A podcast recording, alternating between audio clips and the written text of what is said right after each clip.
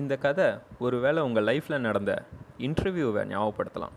அப்படி ஞாபகப்படுத்தினா இந்த கதையை கேட்குற நீங்கள் தான் இந்த கதையோட ஹீரோ என்ன தான் ஹீரோவாக இருந்தாலும் இன்டர்வியூ அட்டன் பண்ணுறது எவ்வளவு கஷ்டம்னு அட்டன் பண்ணவங்களுக்கு தான் தெரியும். ஐ கால் யூ பேக் இந்த வார்த்தை நம்மளுக்கு ரொம்ப பழக்கப்பட்ட மாதிரி இருக்குல்ல? நம்ம லைஃப்பில் எடுக்கிற சில முக்கியமான முடிவுகள் நம்ம இந்த முடிவை எதுக்காக எடுத்தோன்னு லைஃப் லாங் நம்மளை யோசிக்க வைக்கும்.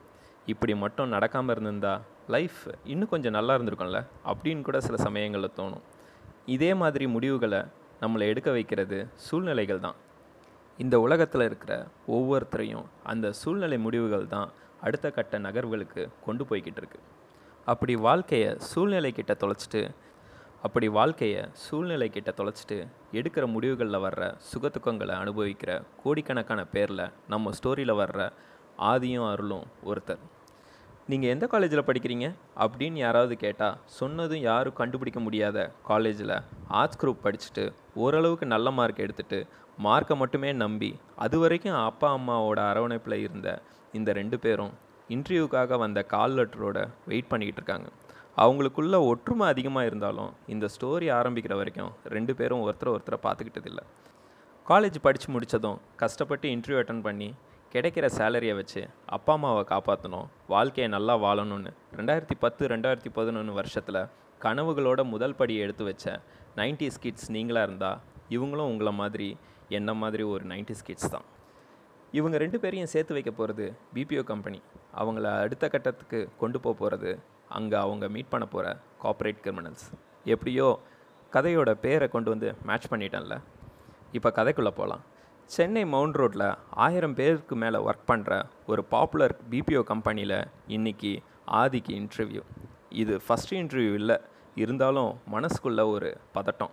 அந்த கம்பெனி அவனுக்கு ஒரு ஃபைவ் ஸ்டார் ஹோட்டல் மாதிரி கண்ணுக்கு தெரிஞ்சுது.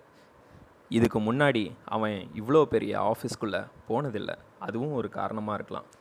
கையில் காலில் விழுந்து ரெஃபரன்ஸ் மூலியமாக தான் இந்த இன்டர்வியூ கால் கிடச்சிது. அவன் இன்டர்வியூக்கு போனது என்னமோ பிபிஓ ப்ராசஸாக இருந்தாலும் எந்த வேலை கிடைச்சாலும் வாங்கிட்டு வந்துடுறதுன்னு மனசுக்குள்ளே ஒரு கணக்கு போட்டு வச்சுருந்தான் ஆதி.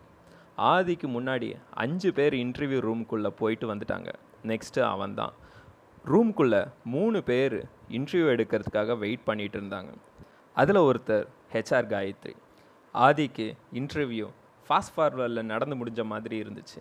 இன்டர்வியூ முடிச்சுட்டு வெளியே வெயிட் பண்ணிகிட்டு இருந்தான். காயத்ரி அடுத்த பத்து நிமிஷத்தில் வெளியே வந்தாங்க.